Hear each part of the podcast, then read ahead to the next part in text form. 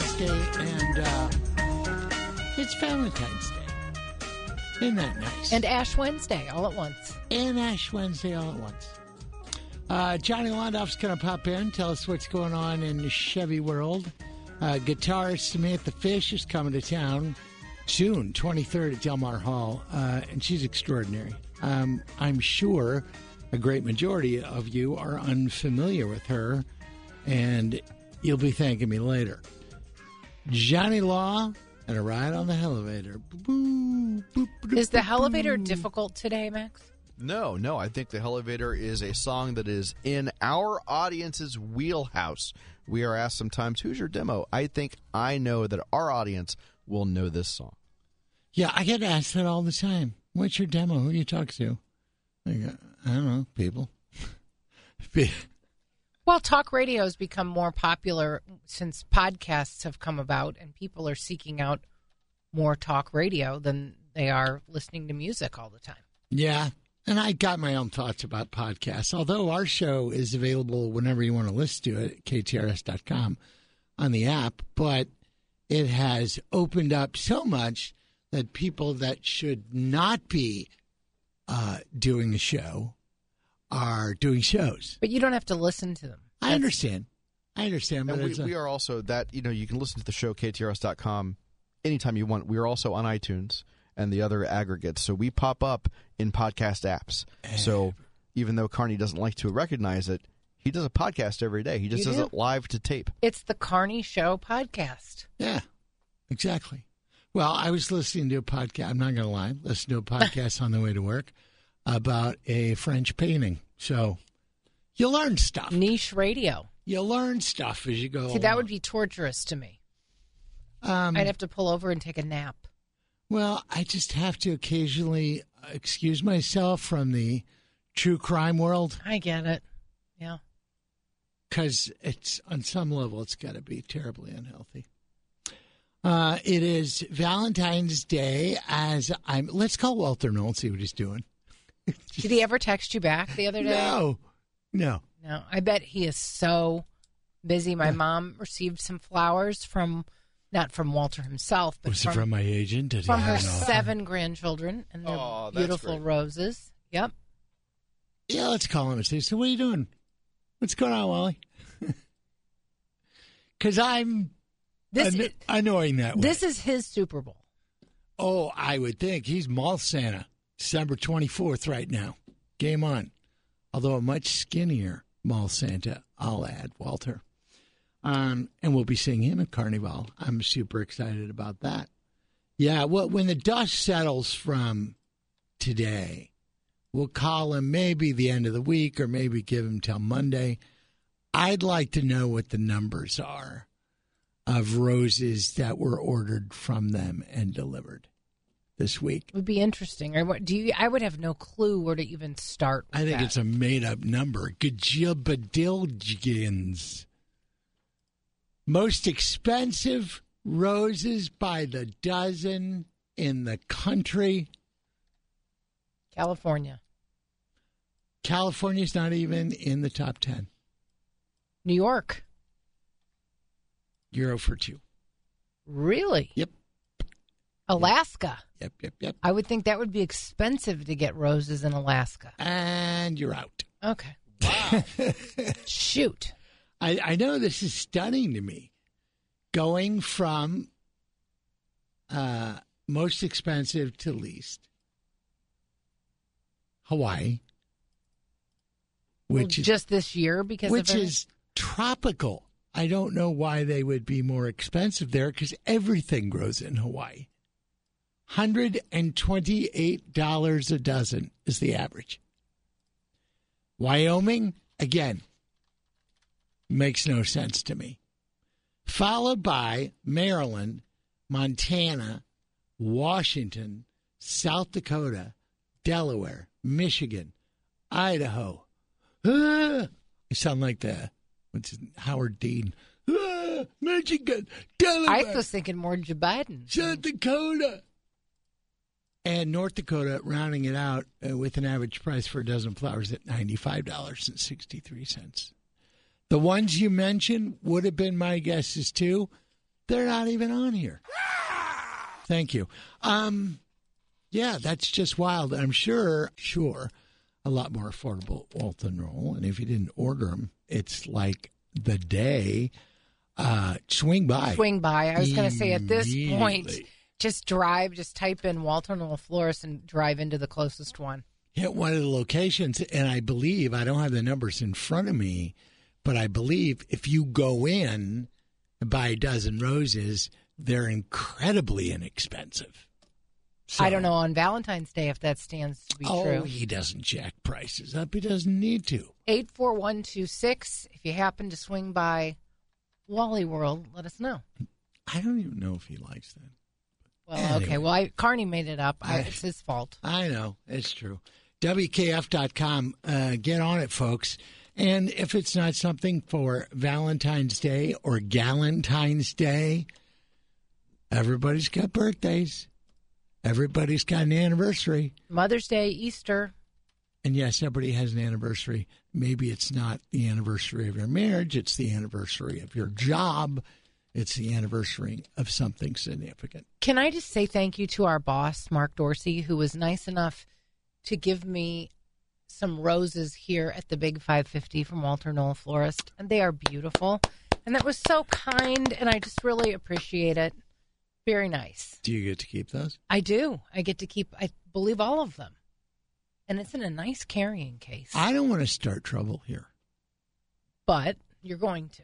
I uh, was walking around the office this morning and I did not see flowers on Wendy's desk. That's because he delivered them in studio In to studio. Wendy and Jennifer. Jennifer, okay. and also Heidi, Heidi. has them on her desk as well. And I think uh, Betsy, our new traffic person, got them as well. That's what about nice. the dudes? What do we get? We get Money. nut- we get nothing. You get paid twice as much as we do. Money. Not here. Um, so yeah, this is this is what we're doing here. Uh, speaking of giving stuff away on Valentine's Day, a big congratulatory note ah, to see Deborah Dessau, D E S S A U, Deborah Dessau, nominated by her husband Richard. Uh, here's what he said about Deborah. This is why uh, they won the Valentine's Day contest. This is this is beautiful. Am I going to need tissue for this? Uh, well, Am I gonna cry? It's allergy season. You might want to just have it close. Deborah's been my wife for 42 years. We have had our ups and downs, but always remained a loving, happy couple. She puts up with a lot of my shenanigans. We met in high school, hung out with some friends of the same friends, but never dated. Later in life, we had both been married and divorced. We saw each other again and started dating and married six months later. I love that kind of a story. It's very love Yeah. boat. Most people that had only dated for that length of time would not have stayed together.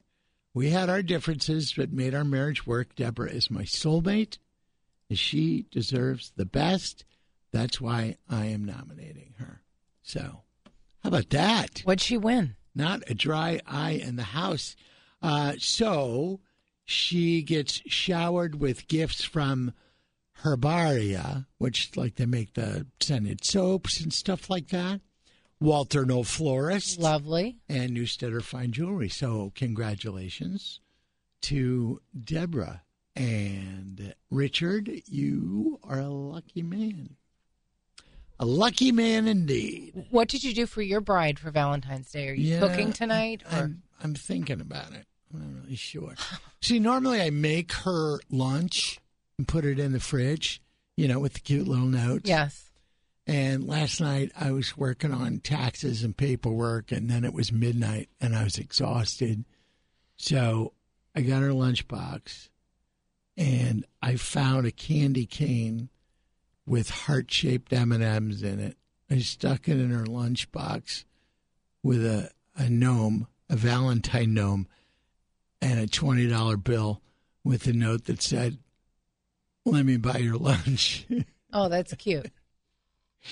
Yeah, we'll probably sneak away from our children and go out to uh, go out to dinner somewhere. somewhere. You know, that's it.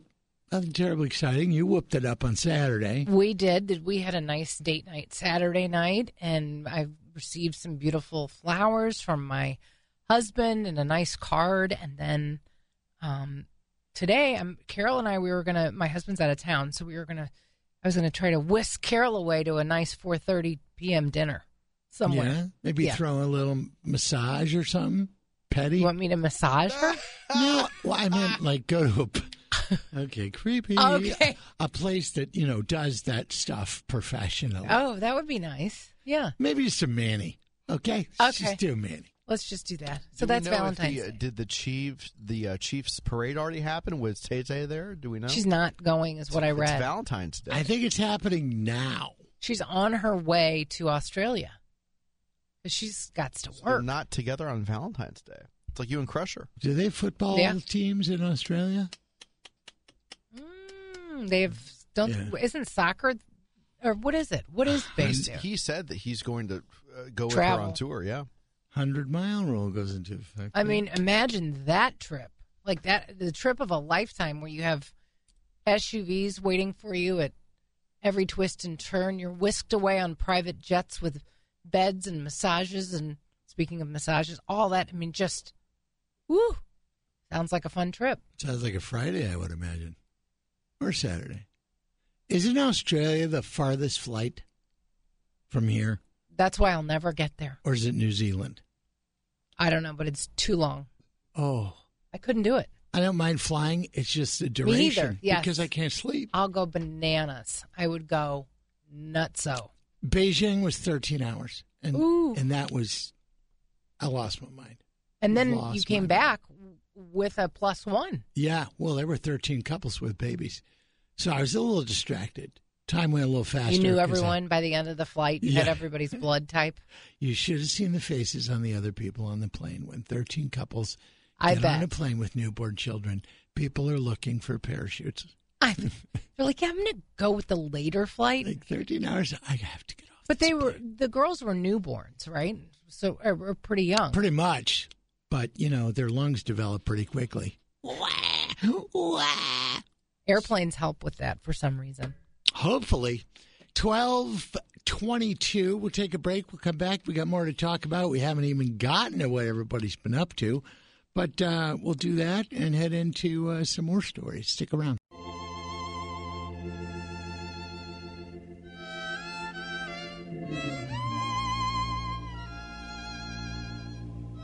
John.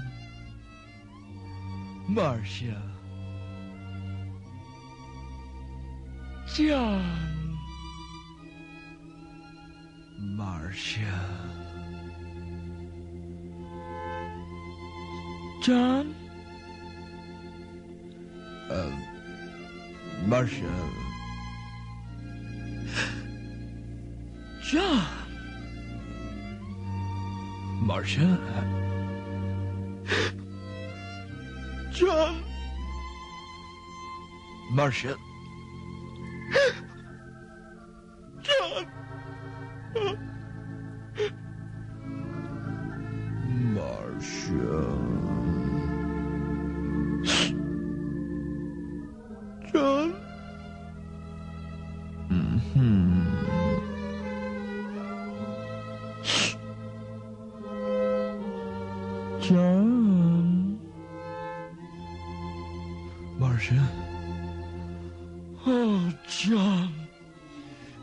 Marcia. John, Marcia. Marcia. John. Marcia.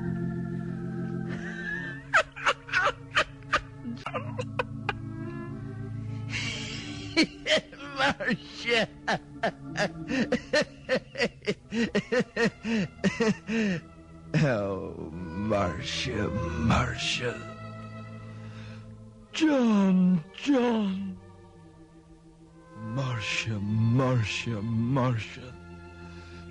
John, John, John. Marcia, Marcia, Marcia, Marcia. John, John, John, John, John, J- Marcia. John. Marcia.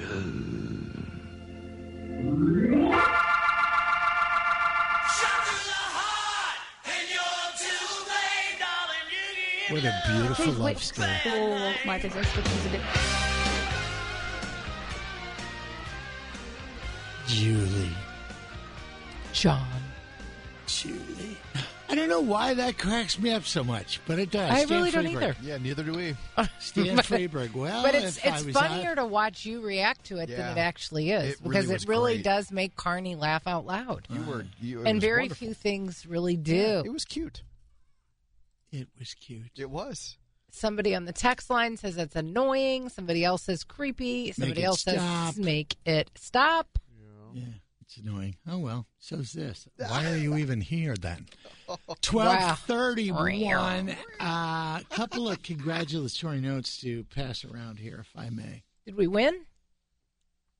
Well, we weren't playing on these particular occasions. Oh, One congratulatory note goes to Pearl Lipscomb because yesterday was her birthday.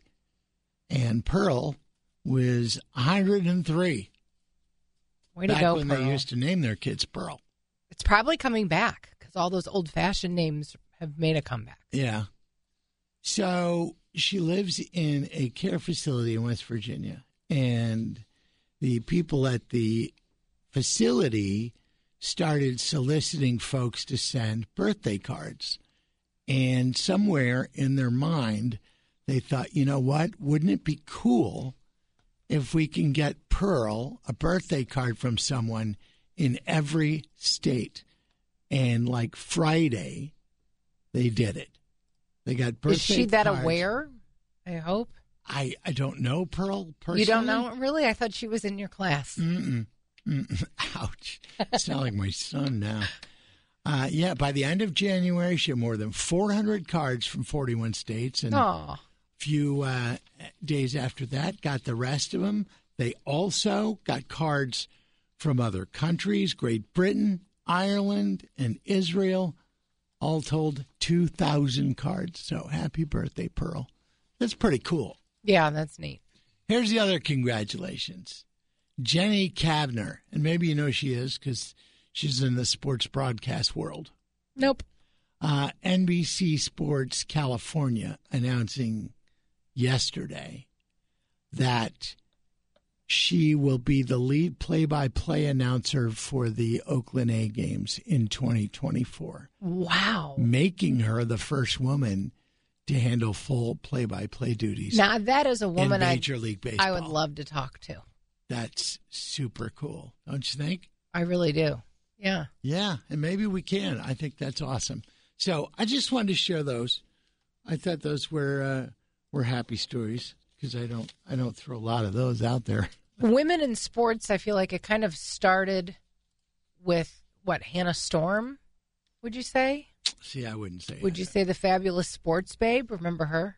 Yeah, I, Fabulous sports babe. but I couldn't tell you. I, I don't know. Uh, Morgana, the kissing bandit, maybe. No, hello. Do you know Morgana is? Uh, no.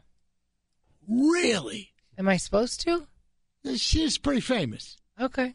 Pretty famous, but for running on the field and kissing professional athletes. Oh, is that the lady that's? Yeah. It's Morgana. Yeah. Okay. Yeah. I know who you're talking about. friend now. of the show. I'm kidding. Uh, we never uh, talked about where you were. What were you doing? What's going on? It's been a day. What's happening? Uh, th- that was it. I already kind of went around. That was my around the room. We really didn't do much, but we're gonna. Carol and I are gonna do an early Valentine's Day dinner today. I got my flowers from my husband over the weekend. We celebrated. Did you get uh, Valentine's Day cards from the kids? I did not. Didn't that used to be a thing? Like when the kids were little, they I know when they were mom. little, they did, but I mean, I no. I mean, I'm. I just hope that they sent the girls that they're dating some flowers. Although not to lead them on too much if it's not serious. I don't know. But I hope I trained them well. That's, I, that's what I hope. I remember picking up Valentine's Day cards from them or having them sit down and draw something. yeah, I think when they were little, they would that would be. And uh, yeah, I thought of it again this morning. Like, should I? I think they're past that. Right. And then you get to a point too. And then with girls, you think, well, I mean, did you send your daughters flowers? Rot-row. No, Oh. that one didn't even occur to me. Whoops, Ooh, because you're the their original Valentine. that's true. I know. Oh, but you still have time. Will you excuse me a minute? Yeah. I got to take this call. At least fast. a text with a little, you know. there little a little heart, heart, emoji. yeah. yeah. Okay, that's much I think easier. that's fine from And your cheaper. original Valentine. Sure. Oscar, get anything for Mama for Valentine's Day?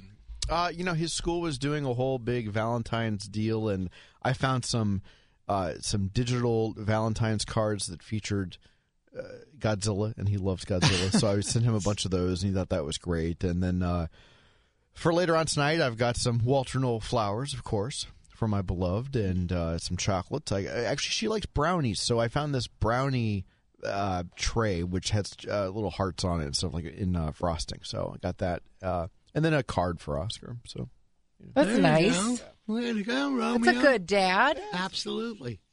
Absolutely well played indeed. So I remember Valentine's Day when I was a kid. We were to make Valentines for everybody in the class. Yes. And tape like a sucker to it and bring a box where everybody could put a Valentine in your box. I'm not sure that goes on anymore. It does. Does it?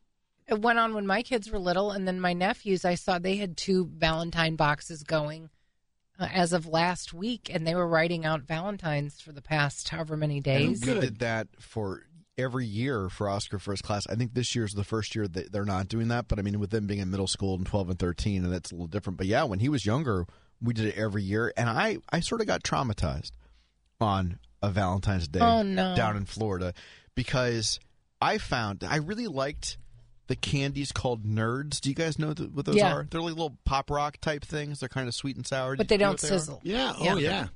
So I found back in the 80s, like 84, 85, Nerds Valentine's Day cards with the cute little cre- cre- creatures like, hey, be my Valentine. So I thought this would be great for my class. So I, I bought the box, you know, my mom did.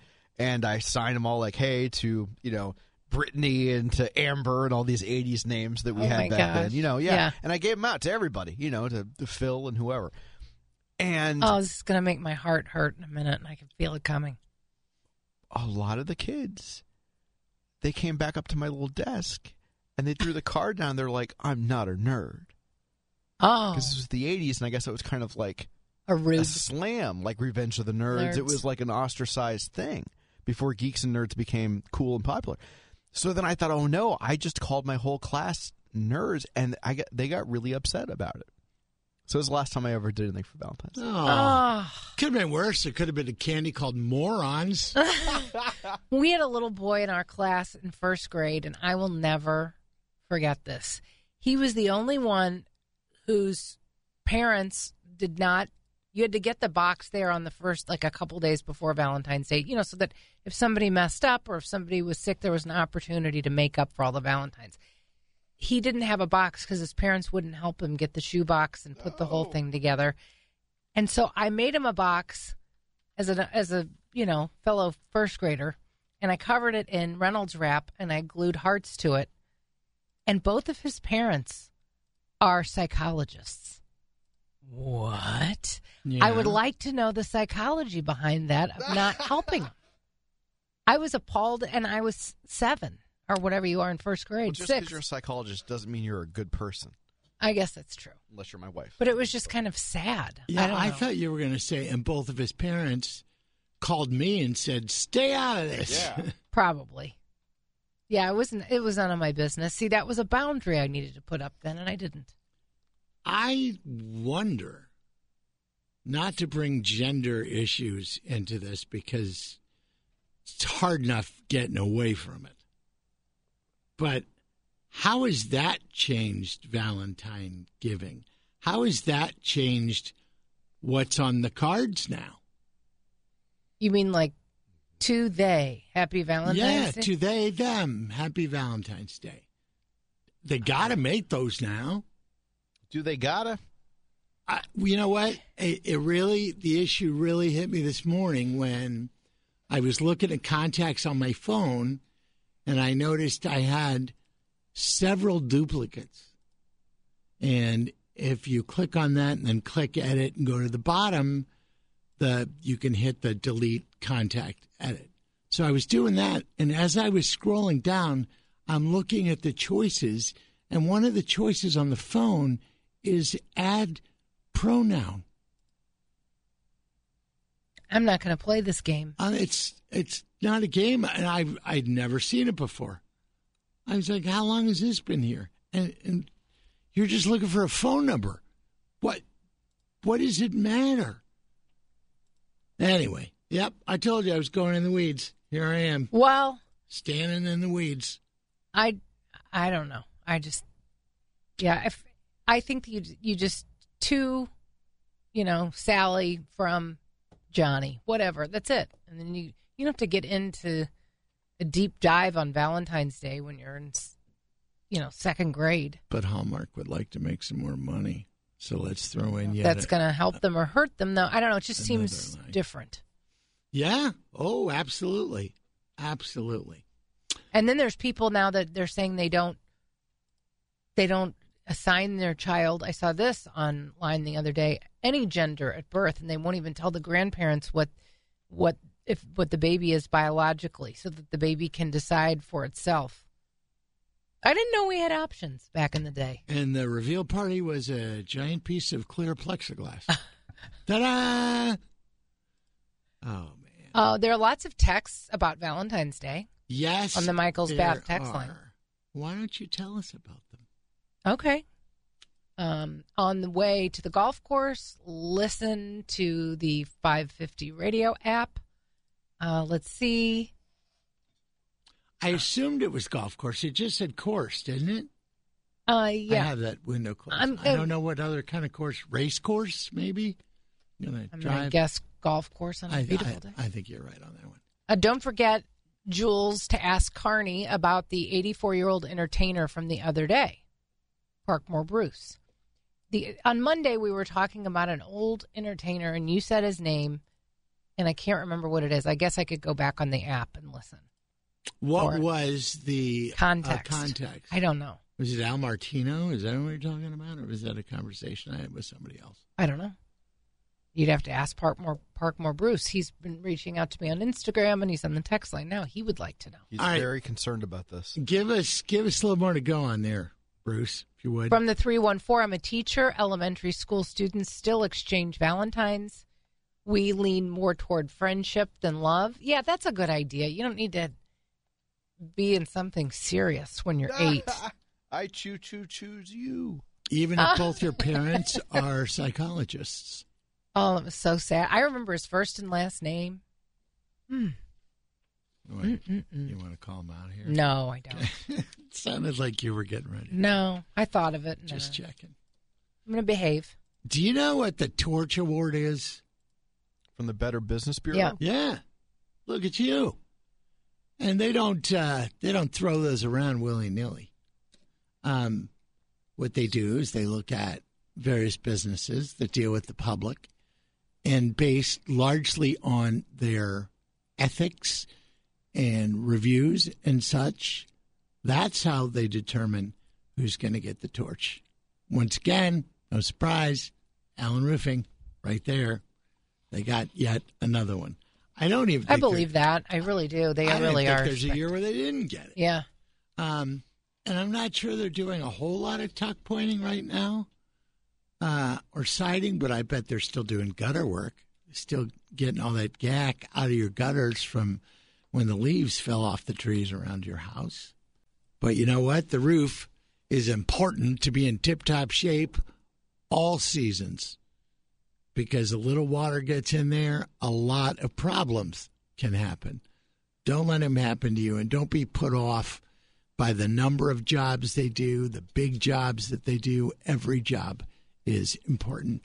Find out what they can do for you by giving them a ring 636 391 1117 or check them out online aroofing.net.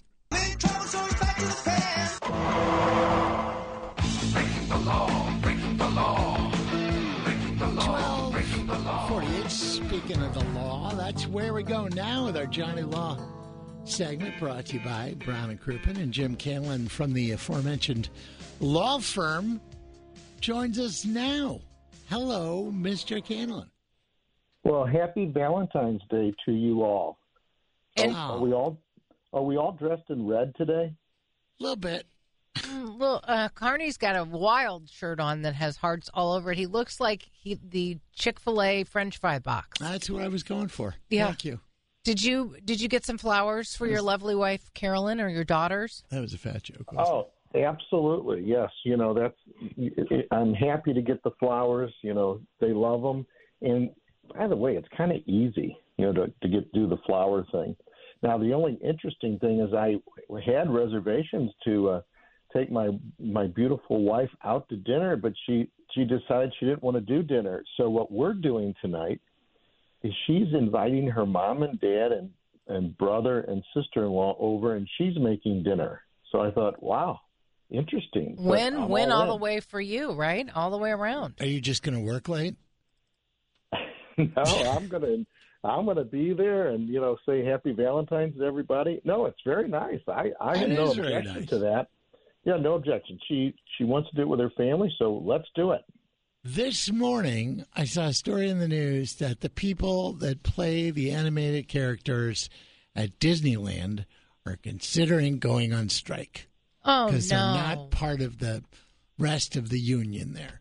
We've had baristas going on strike. We the Uber drivers and the Lyft today drivers said today in some places. on strike and flight attendants not happy with the way things are going for them and they want to strike and do a picket line and all that and at the end of the story that i read about it says and i highlighted the last sentence under federal law it is illegal for airline workers to strike unless they get permission from the federal government and that stunned me. Is it fair? Could they do that? You know that that's a that's a fact regarding the airlines and flight attendants, and that's because they consider the government considers airlines to be of an essential part of the operation of the, in essence, you know, the economy, and so they don't want them uh, going out on strike unless they first get permission, and that is very unusual. All right, most you know that's not that's not the case for most uh, workers. But in, in that story, in addition to the fact that they cannot strike without permission from the federal government, I was a little surprised by the other sentence in the story that talks about flight attendants are not considered on the job uh, for as far as getting paid until During the they year. hear the words, you know, the aircraft doors are now closed. That's crazy. Now, Yeah. that that is absolutely crazy, and maybe I'm misunderstanding it. But if that means that they don't actually, you know, get paid whatever get they get paid an hour or however they get paid um, until they're, you know, the doors are closed, I'm thinking there's a lot that they do before that, and I hope they're getting paid. Now I don't know if they get paid by the hour or by the trip, so maybe it doesn't matter, right? But you, you certainly, if, if you're getting paid by the hour, then that's not fair. If you're getting paid by the flight or you know the, the the trip, well, then I guess it doesn't matter. But according to the rules, there's nothing they can do about it. I'm surprised that the airlines do anything nice for the flight attendants. Well, those they flight attendants are very to. important. Yeah, but that's very important. I mean, that's our experience, right? As you fly, you know, the flight attendants are the uh, that's your those are the ones you know facing the clients or facing the you know the passengers, and so you want to take care of the flight attendants. Even if they hit you up with some dad jokes before the flight takes off, I think that's much friendlier than you know a cranky person.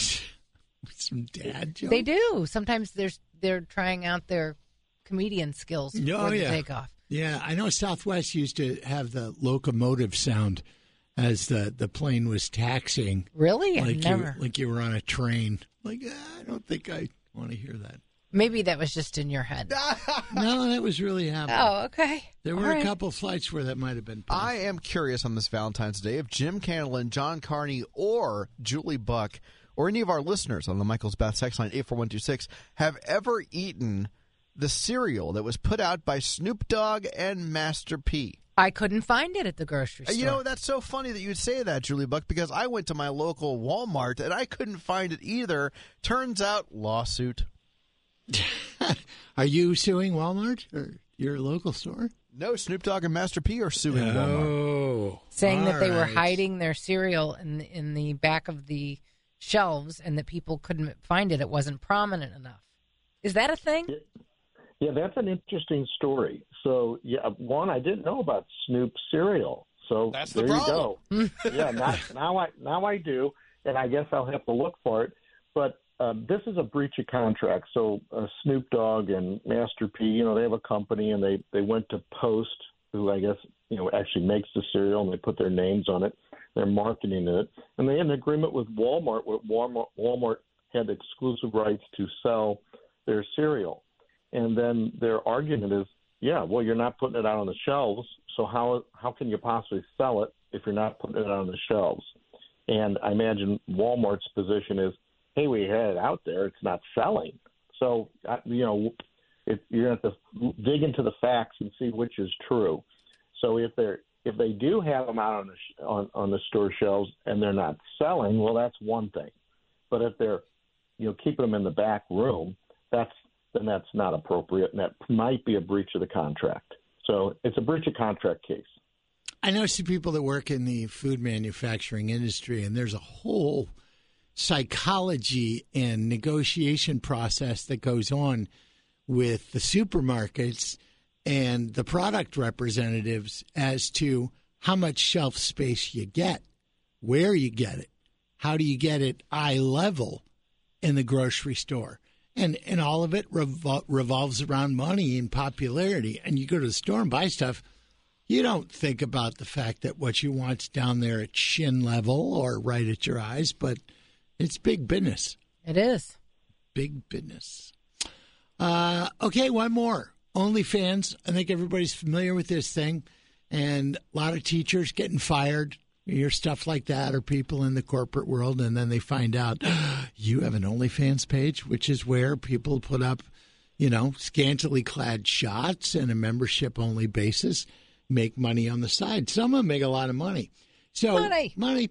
So one woman who has an OnlyFans page um, promotes it because she has an OnlyFans page sticker on her car. So she's dropping off her kid at Loud school. and proud, baby. Yeah, or picking up her kid at school, and uh, they said no, you can't drop off your kid here while you've got that on there. Um, and they're saying take the sticker off, which is kind of fair, but I think they're possibly overstepping their bounds. Well, the the trick to this particular story is that we're talking about a private Christian school versus a public school. So if this was a public school, I don't think they can get away with that and say, hey, because of the advertising on your car, parents, you can't, you know, pick up your child. I don't think that would fly in a public school setting. When you go to a private school, and then, like I said, this one happens to be a private Christian school, well, by the way, you have no right to even attend that school. You know, they, they don't have to accept you.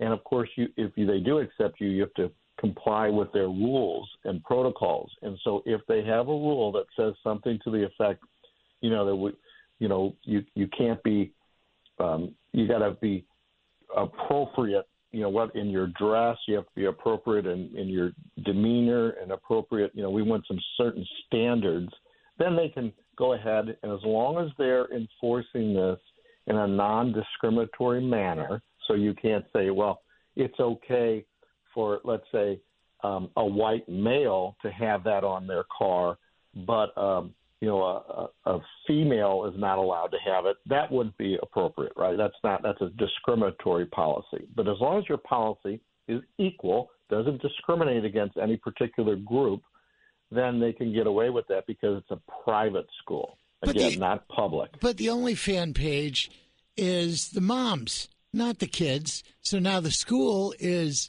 extending their regulations to other members of the family.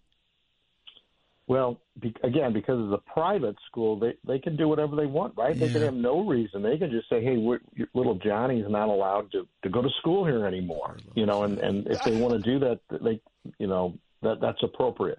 In a in a public school setting, that would not be. And and you know, I think the fact that it's a Christian school. And I'm not that familiar with OnlyFans, John. You you were telling me a lot more about it. yeah, we knew. didn't know. Yeah. My page does pretty well. Yeah. Oh, I don't even have a sticker on my car. Just kind of bragging. Hey, Jimmy, enjoy dinner with the fam tonight and happy Valentine's Day. Well, thank you very much. Happy Valentine's Day to all three of you and to all your listeners. And I hope everybody has a great time tonight. And Thank do you. indeed thank you, Jim. Appreciate your pearls of wisdom. Thank you. So there you go. There's the answer to all of our questions. I didn't realize, Max, that you were looking for Snoop cereal. Uh, I'll keep my eyes open. If I find some, I will. I think your kids would get a kick out of that. Probably. They eat a lot of cereal out of big salad bowls. Animals. KTRS St. Louis, it is 1 o'clock in the afternoon.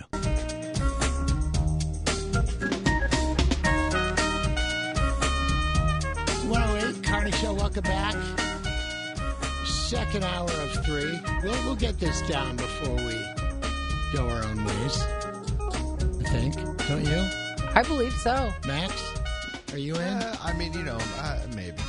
Wait. All right, let's go with a really strong maybe. Yeah. We And got- happy Valentine's Day, everybody. Yes, it is. Smooches all the way around. And uh, Heidi and Josh coming up at 3 o'clock. We I will hit the Hellavator coming up in just a second. And uh, what else do you want to know? Oh, the um, St. Patrick's Day parade. I don't know about the one in the city, but they also had one out in St. Charles. And it was great, great fun. The mayor said he got tons of beads. And no, he didn't. Um, I'll tell you that, uh, that my most favorite parade I've ever been to was in St. Charles, and it was the St. Patrick's Day parade with my nephews. They had the best time, and it's just good, clean fun. next month, you coming back? I think we'll do it. Yeah, i they're going to talk me into it. I'm sure. No rest for the wicked, although they're not wicked, but you'd think they're still sweeping up beads off the streets. No, we got to get right back up and start working again because two days away, Working Woman Survival Show at the Convention Center. And then rolling in on the 29th is the uh, St. Charles Boat Show, which is huge. Um, and musically, I don't talk a lot about uh, Scheidegger, the uh, Performing uh, Arts Center on the property of Lindenwood, and it is a gorgeous theater. I've only been to about a half dozen shows there. Some of them spoken word, some of them music, all of them fantastic. And another one right around the corner, one month and one day from today. Bruce Hornsby takes the stage there as well. And uh, we wanted to get him on the show, and he doesn't want to. But still, it's going to be a good show. Going to be a good show. So it's a lot for me to keep up with what's happening. The Mizzou thing at Family Arena, Mizzou to the Lou Quad Gymnastics. So things are happening. They are happening. Bored? Just cross the river, come out to St. Charles, and wow, I might do this and this and this, and not have time for everything, but pick what you want first and then go. Find all the activities online at discoverstcharles.com. Now it's time to take a ride on the Carney Show Hellavator. Brought to you by Music Go Round, St. Charles. Call 314-931-5877 to join us. And it's brought to you by our chums at Music Around St. Charles. And I will tell you guys, I will be back there very soon because I found out over the weekend my karaoke machine is broken. Oh, that's a travesty. So, got to get another amp. And I got both the boys playing guitars, so we need more amps. We need some. You're like the. Partridge family over there in St. Charles. It's unbelievable. I'm so glad they're playing. It's yeah, that is great. good.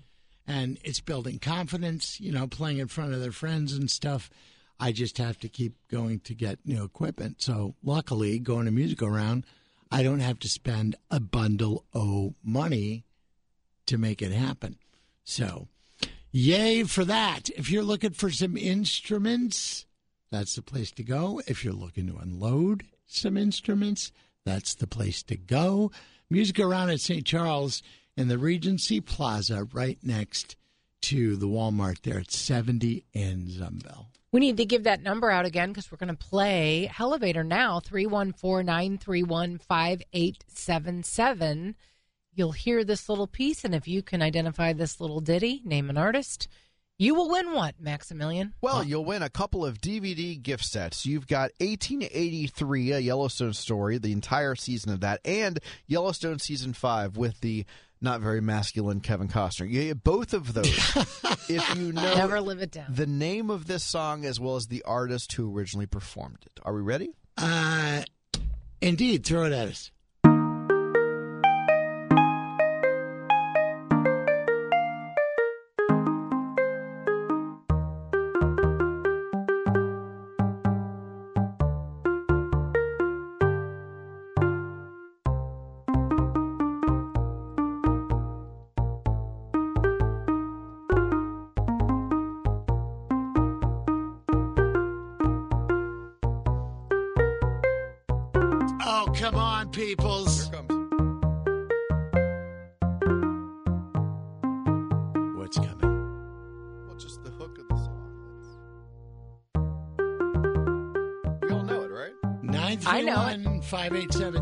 If I know it, everybody knows it. 931 5877. That's area code 314. Yeah, let's go to the phone. And they're texting in. Stop doing that.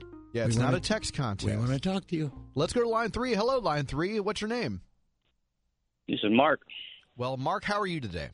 I'm gonna get better in a minute, I think. Happy Valentine's Day. Happy Valentine's Day as well. Do you have do you have a Valentine? Uh, for 17 years now. Yeah. So what's Yep. what's the big plan there, Romeo? What do you got going? Uh, gonna stay home like we do on New Year's Eve and just enjoy each other's company. oh, it's That's adorbs. nice. It's adorbs. Maybe watch a movie if you get this one right. All right, all right. What is it? What is? Elton John, your song. Yeah, all right. I love it.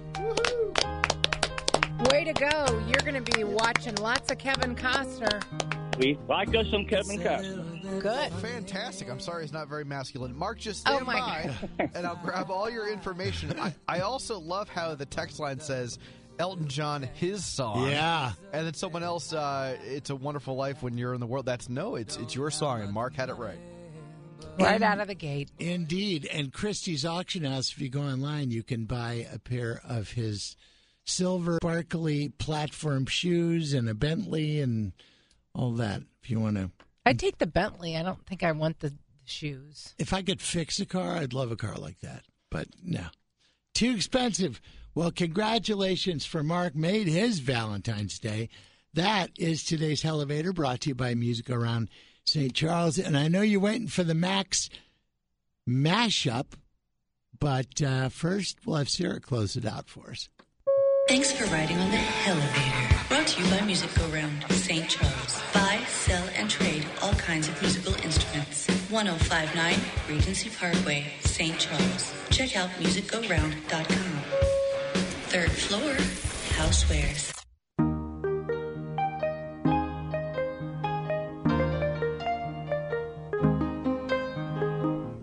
It's a little this feeling inside.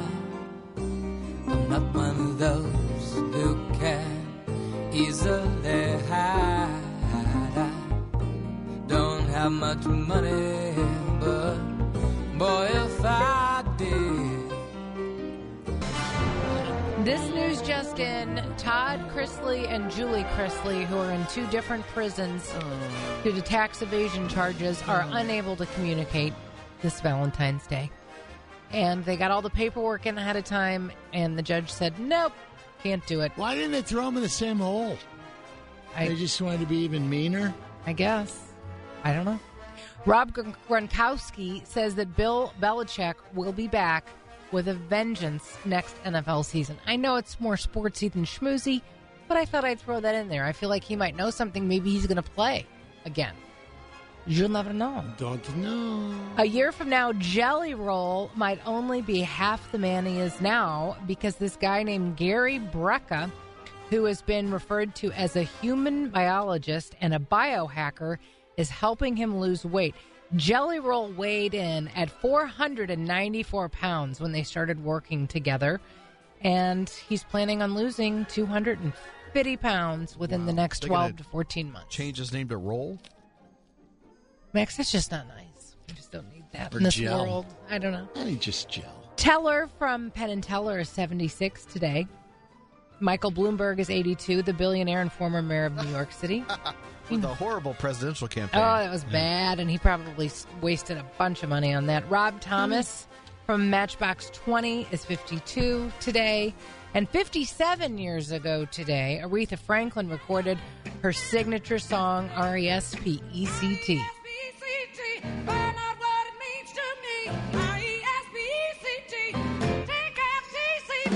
I don't think that was her song, but it certainly got attached to her. It's maybe one of the uh, the best cover versions of all time. Yeah. So good. I Can See Your Voice is on tonight. Carnie Wilson is going to be on the show. Joel McHale is uh, also on the show. The Price is Right at night. Special Valentine's Day episode this evening on Trivia. And that, my friends, is your schmooze on the Big 550. Now we go for the homemade jokes. You can smell them fresh out the oven like Valentine's Day cookies. It's John Carney. It's news and it's going to take a while. Taco Bell got a brand new offering hitting their menus this week. I know you're excited. Fast food chain plans to introduce its cheesy chicken crispanada tomorrow. Mm. First tested in Tennessee last year. Why Tennessee? I, I don't know. It's their take on an empanada. The restaurant says they're very excited about the new product, and Pete Davidson's looking forward to more work. Uh, business giant Bayer is asking its employees to volunteer for severance packages as the company readies for layoffs and navigates a shift to a new operating model. The move, announced in an email to workers last week, comes after years of financial turmoil for Bayer uh, and months of recent descriptions on Wall Street. The Bear's not doing well. They're restructuring now. Man, what a headache. Good, you got that. I got it. You heard him mention just moments ago.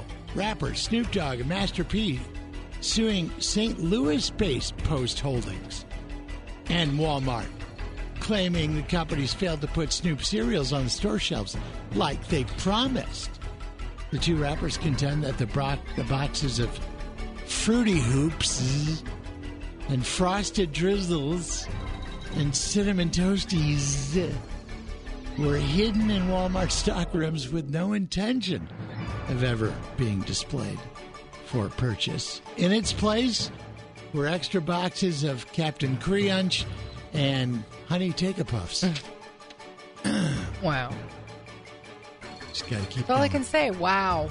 Ukraine's military says it sank a Russian battleship in the Black Sea using naval drones. Report that has not been confirmed by Russian naval forces yet.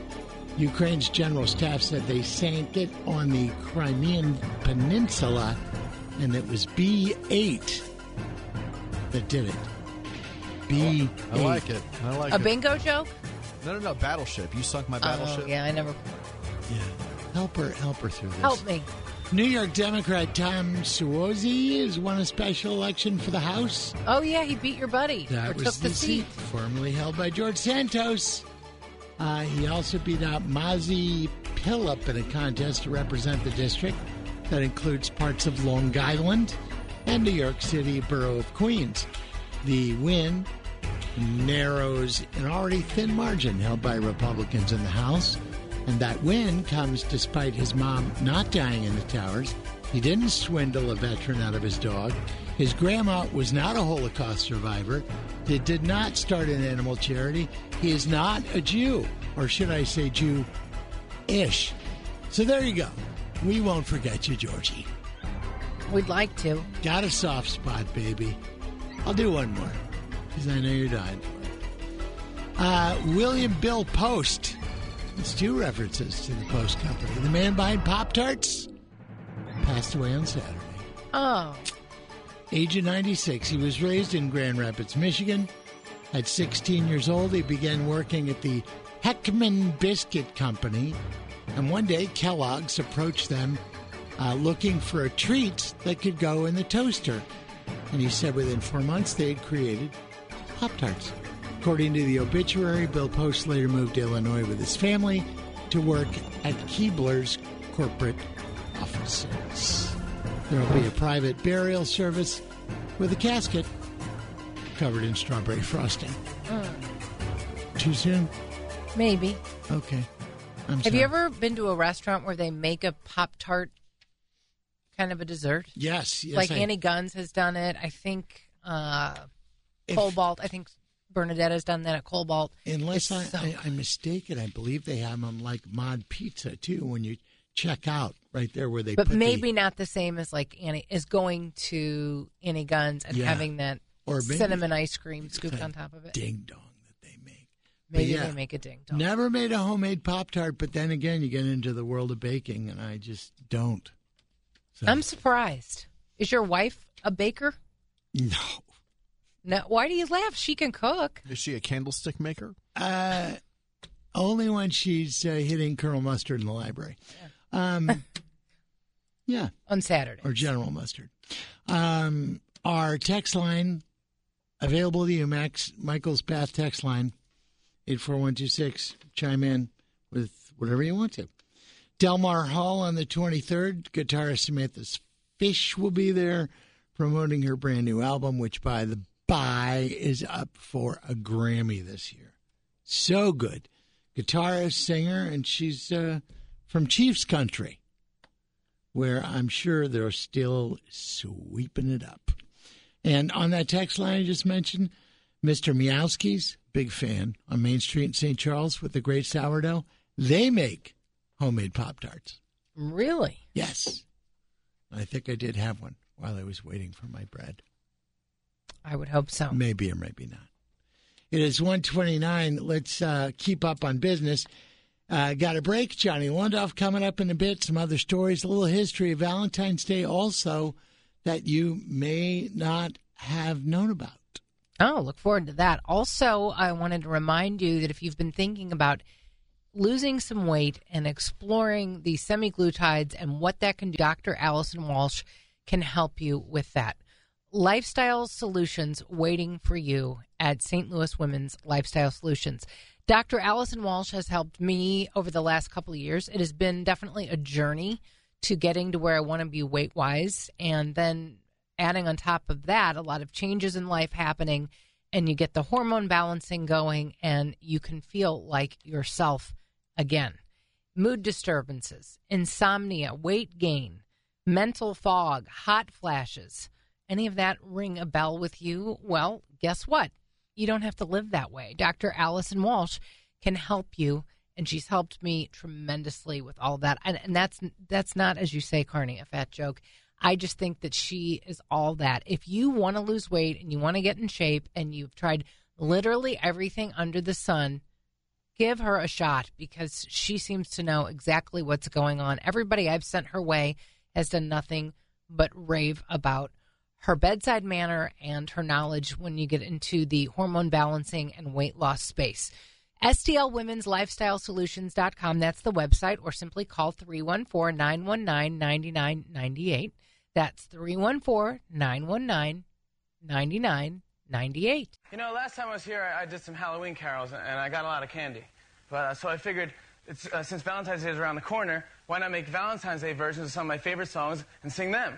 You know, I'll do something like, uh, It's almost the 14th of February. To try and guess why I'm so depressed. Wish you would send that Valentine, my friend. You should see the junk mail and all the bills that I've been getting in. And if I get one more thing from Ed McMahon, I'll kill my mailman.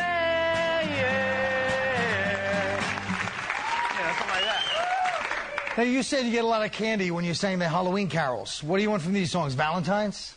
Valentine's, candy, maybe a little loving. She says she likes hard candy. I said, yeah, who doesn't? She likes the little candy as her favorite ones with the hearts with all the words on them like hug me, kiss me, and miss you, and cutie pie. And I said, if I get those things, then maybe tonight you'll be mine. She said, you're a complete idiot. Because it's almost midnight on Valentine's Day and I haven't gotten one damn candy. I said, took her hand, brushed back her hair. I sang to her, I said, I know a place that's open up all night. Valentine, a Valentine, Valentine. You know, you can just call people up, call people up on the phone, you know? It's three o'clock in the morning, a wasted Valentine's night, right? My ex-girlfriend's getting a phone call tonight. I got tequila in me. Don't hang up. It's your ex-boyfriend Jimmy. I am drunk at six Long Island. I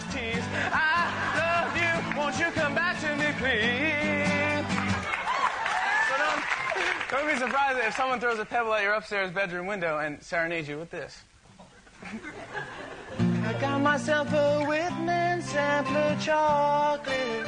It comes with a diagram that describes everyone. And it's sealed in a heart-shaped box, and it's sealed. Those little Valentine candies are like rocks that taste like chalk. But late at night, they come calling your name. No, No? no, You're that much of a food snob that you would uh, not. I don't eat chalk. Don't hate, I but it is the number one selling candy on Valentine's Day. the little heart. The little pieces, the little rocks. Remember being a kid and getting the? Oh, you're talking about the. I know where. I thought you were talking about the chocolates. Like, no, I'm talking be mine. Oh yeah, I I'll eat those once a year. Well, Why not? It is like chalk. you want to really torture somebody? Take one of those little colorful heart shaped rocks and stick it inside of a peep and give it to somebody to eat. Oh, and then give them the name and number of your dentist. Yeah. Ooh, I don't like peeps either. I'm sorry. What were you saying? You were saying I was saying, remember when you were a kid and you would open the box of chocolates, and then some of them were kind of gross. Remember the some of them Oh, yeah. didn't hit well, and you take like maybe a teeny bite, or at least we would at my house, fat And put kids, it back? and we would put it back, Oh yeah. and then we'd go on to something else. And I'm like, now I want to find the one that looks just like the one that I already Yes. ate. That I hope is on the opposite side of the box. I think it was the Whitman assortment that got smart and put like a diagram in the box. I love well, that. Yeah. That this is this, and they weren't always right. You know, it's like or people were just messing this with doesn't you. taste like caramel. It tastes like chicken. Mm. What am I eating? Uh, and the ones that that used to be filled with like liqueur, those were gross. Yeah, those aren't good. Those were gross. Yeah, it is Valentine's Day, as a matter of fact. And uh, I thought, where did that come from? And I knew there was a St. Valentine somewhere along the way. Didn't know the backstory. And it's anything but romantic. And the word, when you say romantic and you say romantic, I don't think romantic is romantic. Well, that's a that was a, a radio personality for a while around here. I think he's past Romantic or romantic? romantic. I am. Uh, anyway, so in the year two, 270, a priest in Rome, uh, Emperor Claudius II, is said to have been executed. A holy priest named Valentine was as well. Now, here's why. The uh, emperor at the time wanted to get people to join the military. We need to recruit, we need troops. let's get some come together, be strong, and all that. And the guys just weren't willing to get on board because they like their families, they like their wives, they want to go home at the end of the day, not put on, you know, a mask and a shield and a sword. So they weren't signing up. And there was a, uh, not a priest, but, you know, um, a pastor who defied that and still was performing marriages for young lovers because Claudius outlawed marriage. That way, no family to stay home with. You'll go fight instead. And you guys think it's hard now to just pick up the phone and order flowers. Yeah. Think of what these people went through. Yeah. So this Valentine pastor said, I don't care. I'm going to conduct these weddings. And when they found out he was doing it, Claudius had him dragged to him. They beat him with clubs and then cut off his head. Happy Valentine's Day. Only Carney. Yeah. How that turns into flowers and candy, I don't know, but I like that better. The Did you? The candy and flowers. Yeah, okay. Absolutely. So, wow. It's weird how history changes things. But again, this is a, a much better ending, certainly for him. But uh, that's the story. Sticking to it. Is this the uh, hour we track down Johnny? I got because I got to ask him about a couple things. Yeah, I don't think it'll be Johnny. Who do we got? Have they told us? Or are they going to surprise us? Uh, it looks like uh, Sam and Kitty. Sam and Kitty. All right, I'm ready for that. In the next hour, we talk to guitarist Samantha Fish to promote her upcoming concert at Delmar Hall. Yeah, and a new release that's up for a Grammy. Um, back to cars for a second, and I'm not uh, a, a race car fan, but Mm. obviously we got a lot of them. You Mm. look at the crowds they get at Bait, at Gateway, open wheel racing, and all the other stuff, and sprint tracks and the like. Uh, the Daytona 500 is next weekend. In case you're looking for something. Qualifying is tonight, uh, and then other qualifying tomorrow, and then the race on Sunday. Don't understand it and don't want to put anybody off, but I don't, I don't get it. It's, it's traffic, is what it is. 84126. Let John Carney know why you love car racing. It's shake and bake. A shake and bake. Maybe Captain Paul can explain it. Ah, where is he these days? He's probably still at a party. Hopefully, he'll get here in time. Tomorrow on the program, right across from where we sit, is uh, a theater, Westport. Very intimate, very nice. And uh, shows coming. The men are from Pluto, and the girls are from Men are from Mars, women are from Venus. yeah. Women are from heaven. Mark Gray, or what was the guy's name who came up with that conceptually in the beginning? But it, it was like chicken soup for the soul. It just took off. Well, there's a show uh, about that, Men Are From Mars, and Amadeo Fuchsia, I believe that's the pronunciation, who is starring in it, is coming over to talk to us about it because I believe it starts tonight. Were you ever in a play? Yes. Yeah, I was in The King and I, right. in the chorus, of course. Where was that? Westminster Christian Academy, Yeah, STL Mo. that was a good production. I was I in, uh, oh, sure you do. And I was in a, I was on the Muni stage one time Yeah. to sing in Damn Yankees for about 30 seconds. And they're like, she's tone deaf, get her off the stage. Uh, and what else? I think that's. I told you to give my daughter a shot. that's right. The apple didn't fall far. Yes, it did.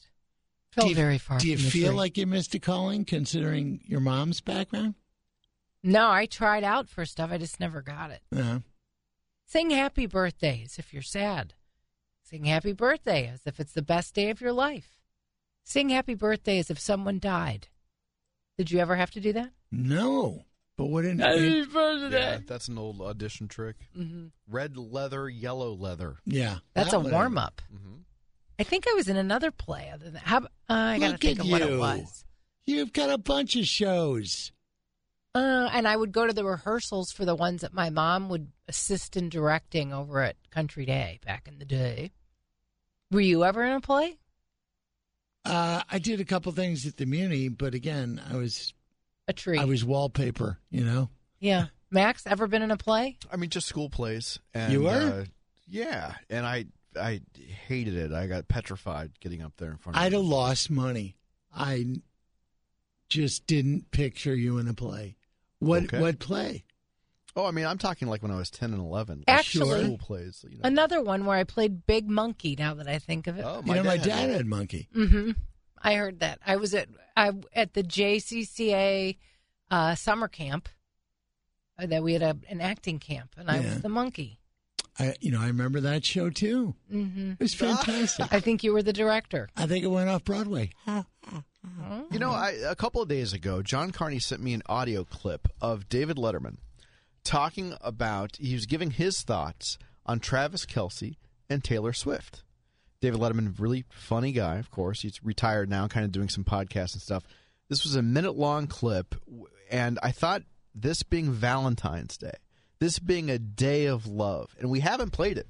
And Carney said to me like last week, could we play it now before we do Londoff? After you tell me what play you were in. Uh, it was some sort. I think it was like a. We did a Pilgrim's Progress one time, and then we did a Chicken Little one time. Wow. So yeah, That's that's a stretch. That's diversity. Yeah. I'm impressed. Yeah. All right, what you got over there? Eh. Taylor Swift, I don't think in the history of show business, in the history of popular culture, we've ever witnessed anything like this.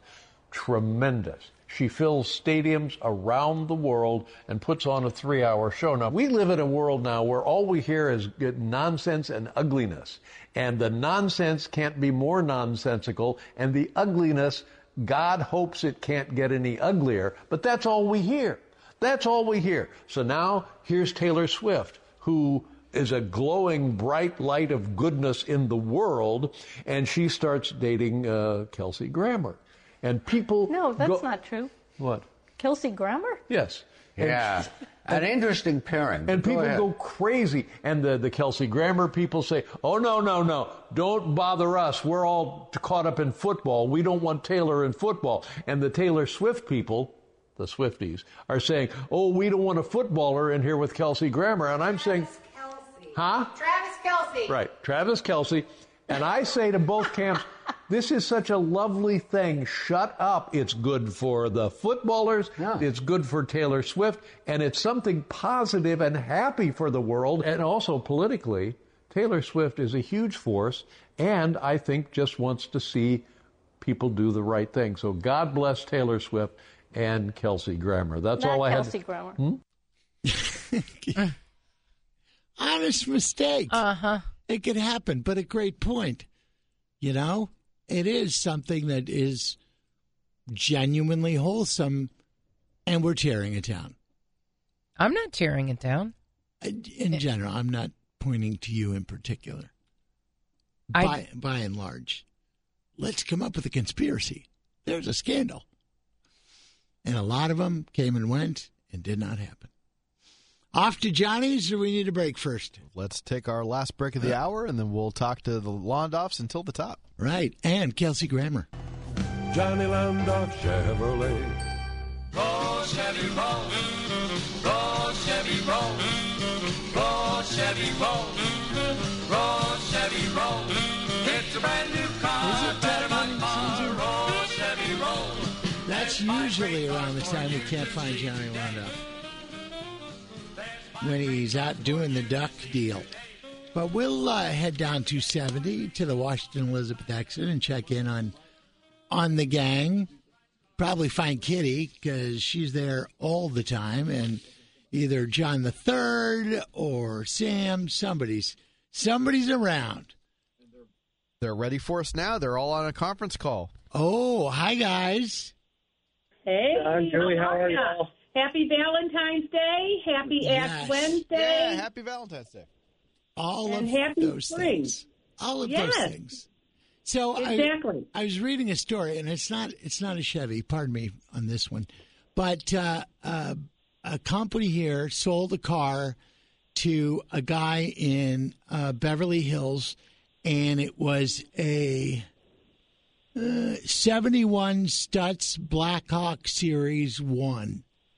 And it was so valuable because it was purchased new by Elvis and it was only one of 14 known to be in existence. Do you ever come across cars that have historic value like that? And if you do, how do you tell? Uh, we really, uh, at least I have not since since I've been here. Um, as far as telling if they have historical significance, I would think usually there's there you know whoever is in current possession of of the vehicle might have some type of documentation or you know there are certain I know um as far as when you get into you know higher end and classic vehicles um some of the the auction houses that specialize in those um either they offer it in house or there are certain independent um you know uh people that are trained to verify those things that that can provide um things like that Yeah. but that would probably be the the only way. Um, and, but like as far as also in a vehicle, how to tell if it's original parts, things like that. Yeah. When they build a vehicle, usually there are serial numbers or or um, identification numbers on all the different parts that go along. Even even back into the 50s, 60s.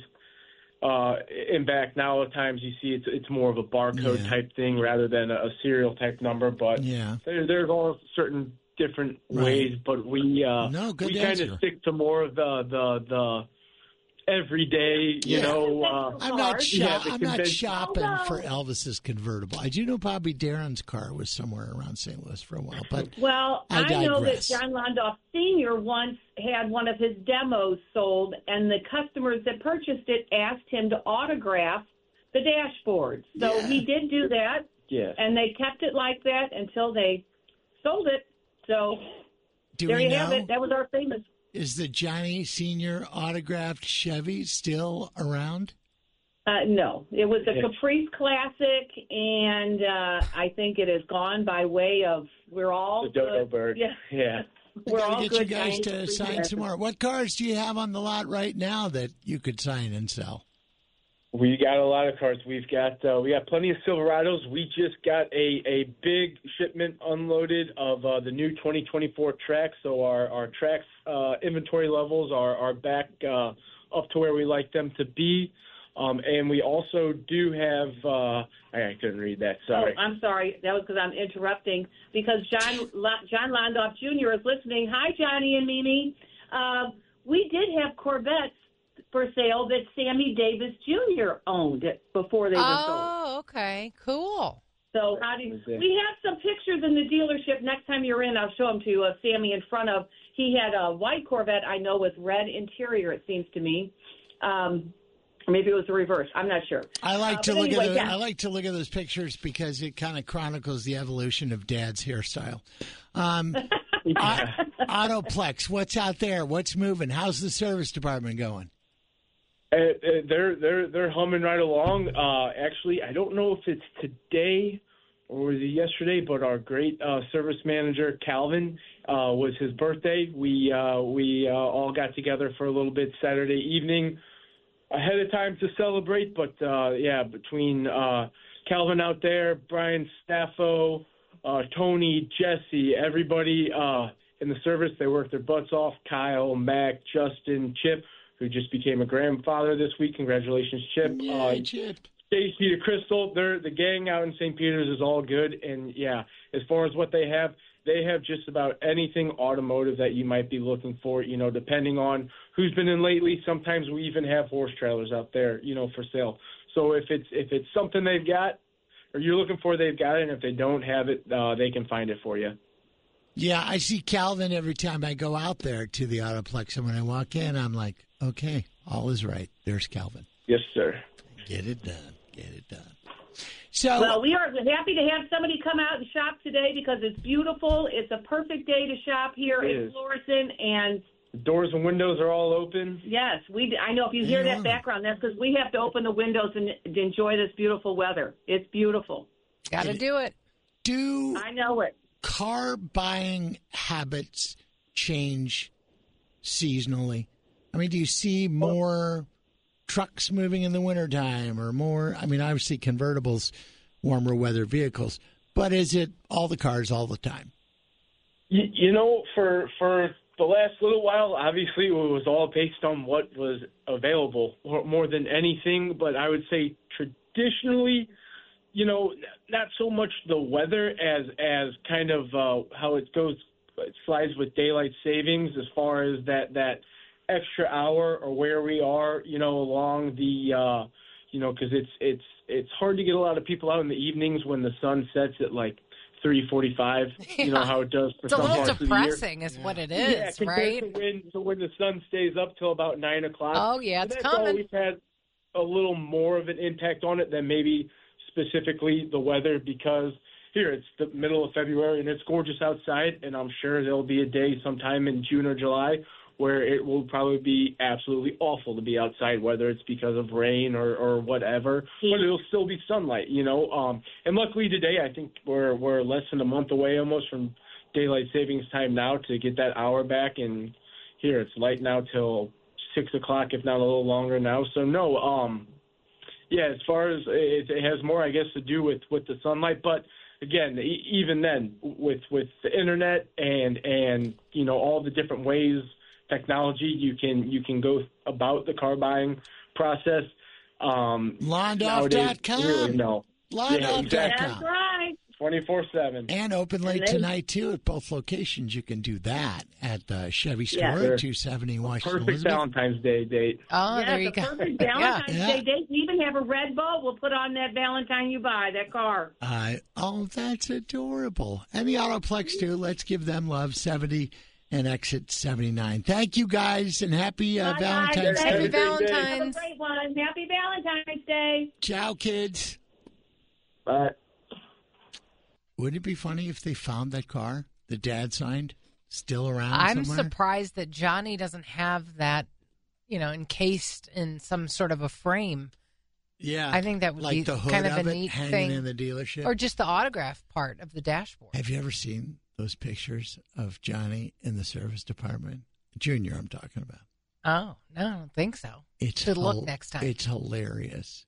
I'll show you some. I took some pictures. Unintentionally my- hilarious. I took some pictures with my phone. I'm like, yeah, this was 1982.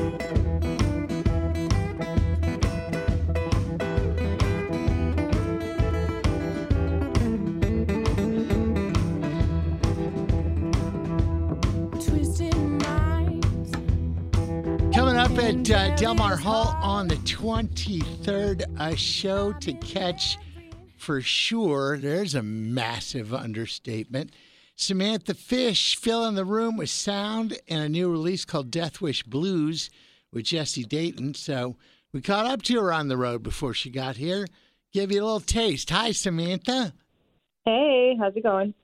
Grand. And I was listening to the new album, which, by the way, nominated for a Grammy. Congrats on that, by the way.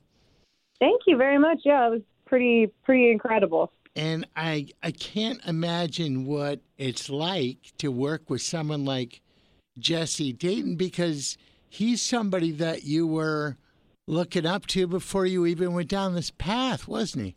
Well, yeah, I mean, I've known Jesse probably the better part of 12 ish, 13 years maybe. Um, and, you know, not like super well, but he used to come through a venue that I played a lot as, you know, a young player in Kansas City. It's a place called Knuckleheads. And he'd come through a couple times a year. And, you know, he was pretty beloved in that venue, in that space. And um, so, you know, I, I just, you know, grew up, he was just, uh, he was part of the fabric of all of that. And I, I I knew about him and um yeah, definitely was excited about you know the things that he was doing. I kept I kept up with his career over the years through every you know the way that everybody does through social media and you know I just became a fan of like how uh how deep his artistry runs. You know, he, not only is he a solo musician, but he's you know he's he's a renowned sideman for you know if you if you just look at his Wikipedia, it's crazy. You know, the, Yeah. the country outlaw musicians he's backed up. You know, I'm you're talking about like Waylon and Johnny Cash, and then and then he goes on the other end of the spectrum, backing up you know Danzig and John Doe and this rock and roll world, and he's involved in film. He's involved in. He's an author. He's written a book. You know, the guy's just got a lot going on. So yeah, I, I definitely would say that I was a, a big fan of his work, and you know, this opportunity arose, and we just kind of rolled with it. Now, coming out of Kansas City, obviously that is a hotbed for music, not unlike down the state in, in St. Louis. But didn't anybody ever tell you girls aren't supposed to play electric guitars? Um, if they did, I obviously wasn't listening. um, you know, it's actually kind of a it's it's an interesting thing because as a young as a young girl, I I picked up acoustic guitar first and I learned chords and I was strumming and I wanted to play electric guitar, but there was this inherent thing that I, I remember thinking that exact thing that I didn't see a lot of women playing electric guitar. And I think in a way, just subconsciously, it might have blocked me from picking it up maybe even like two years earlier, just because I I, had, I didn't see that there wasn't representation. So I mean, it's it's so important to have representation for women on every instrument in the music industry in the field because you you know it's it's hard for young people to not see it and then think that you know what I mean and then then just to make the leap to do it. I I, I feel like you have to be able to see that in in your society in your world and uh you know I I think it's awesome now that I see so many women picking up all kinds of positions on the stage you know from from being sidemen and musicians front people um to being you know sound people and running lights and running venues. I mean, it, it really should we should be equally represented in that workforce, and I think it's awesome now that there's more women doing it. Indeed, Samantha Fish was with us, and on the 23rd, she will be at uh, Delmar Hall in the U City Loop. Now, were you always that way? Were you always renegade-ish and, you know, the one that said, well, it's mostly boys over there doing that. Well, then I'm going to go over and do that. Well, I mean, the the point of what I was saying is that it kind of it it took me a while to wrap my head around it. Um and and to go for it. I mean, I I think I was a relatively shy kid. I mean, you might think you see me on stage and you're like, "Oh, wow, she's you know, she's fearless or whatever." And I mean, that's something I've had to work towards, but as a young person, I was very very shy and and I think uh you know, it, it took a while for me to find my my uh you know just just that inner strength and confidence and and and to just be able to say you know I don't care what anybody thinks and do it. But I mean it just, it took me a while but I I found it you know? To find your sound. Yeah and by the way we love it.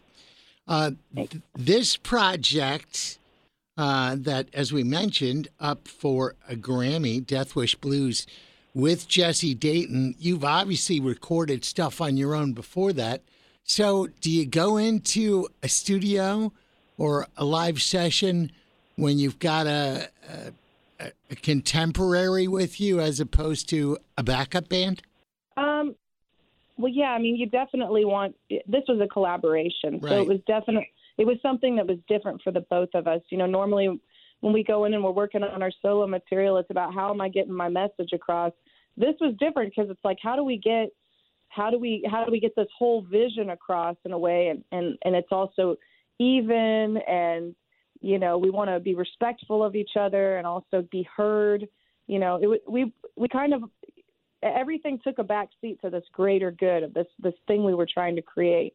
So in a way you know i was worried when you, when you go into things like this you kind of worry about like am i going to lose myself on it? But in a way it freed me up to go I said yes a lot more to things, which is, you know, it sounds weird, but like I, I think um, when you go into your solo records, you're really protective of it. And with this, I felt a little more just open, like, oh, you want to try this? Sure, I'll try it. If that's what you want to do, let's try it. And we came up with some things that, like, it, you know, I might not have ever gotten on a solo record, and and it definitely has its own sound. It's its own unique uh, unique thing. And uh, Jesse and I are both really proud of it. And we, you know, but we came into it with a lot of respect for each other and just wanting to create something that that felt really, really good.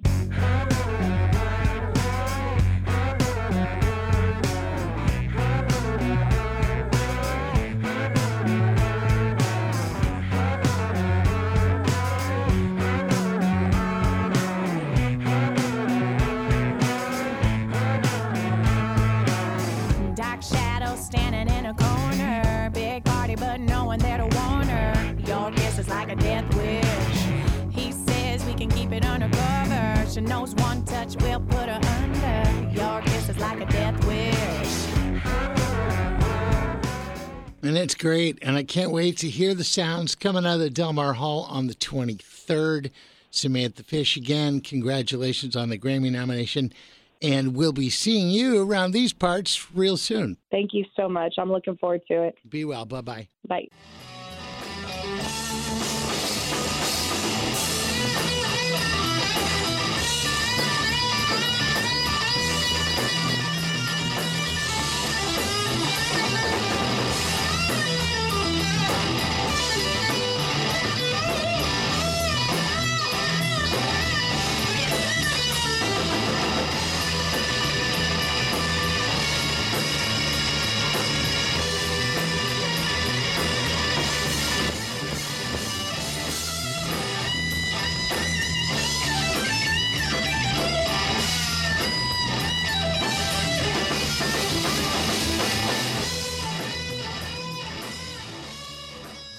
You might have Somebody to go finance go me. talk to our friend Jim Regna over at Triad Bank. Oh, Jimmy. I mean, if you've got a business idea or maybe you're the owner of a small business, there are so many businesses in St. Louis that are powered by Triad Bank. When other places have said no, you might go talk to Jim Regna and he might say yes. Call me, Jimmy. We'll put you in the show.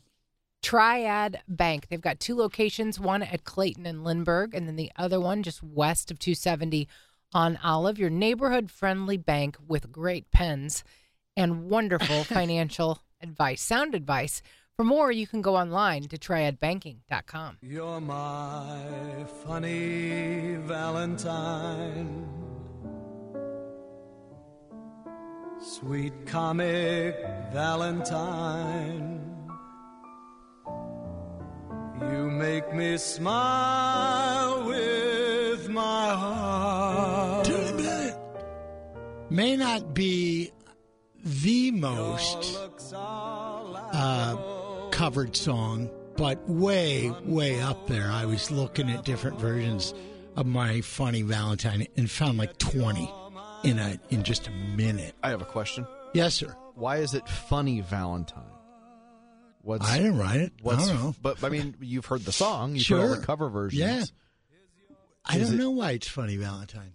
Maybe it's in the lyrics somewhere. Doesn't seem to go with the song. Like, is he amused that this person is his Valentine? Like, why is it my funny Valentine? I'm not going to sleep now. I I don't know. It's a good question though. Thank you. It is a good question. So, as we're here doing what we do, sometimes we don't know what's going on out there because we are in here. Um, and we made reference to the celebrations going on in Kansas City uh, with the Chiefs Parade and that celebration, not unlike the one we had not that long ago for the Stanley Cup. But news breaking within the hour that there has been a shooting and as far as fatalities, I haven't seen numbers on that. I know many people injured. Um, A shooting at the parade. yeah. And I, I saw some of the aerial shots of the parade, and you couldn't see the ground. So if anybody's shooting there at all, chances are it's going to hit somebody. ABC, I'm sure, is following that. Have you heard any more about that? Well, I was looking on Instagram, and James Palmer, who is an NFL network reporter and host of the NFL Report, said that they were escorted away from Union Station. This is in Kansas City after being told to get under the stage while they were hosting the parade. How terrifying. Yeah. And I have reached out to him via Instagram. I don't know in the moment what kind of uh, communication he'll have uh, to see if he could possibly join us on the program here today. But wow, our our our thoughts and prayers with our I feel like our fellow Missourians over in Kansas City. What a tragic situation to have a shooting reported at the Chiefs Super Bowl parade. And no doubt, because at these giant gatherings, it is sadly where a lot of these types of things happen, like the shooting in Vegas at the concert. I'm sure security was upped big time. Huge police presence is Yeah. what they're saying. So Yeah, absolutely. But again, it, it it couldn't be stopped. And you look at the size of the crowd and all the people that were there. How could you? I mean, it was, and it's an open air event. It's not like we got everybody to go through a metal detector before they took it in.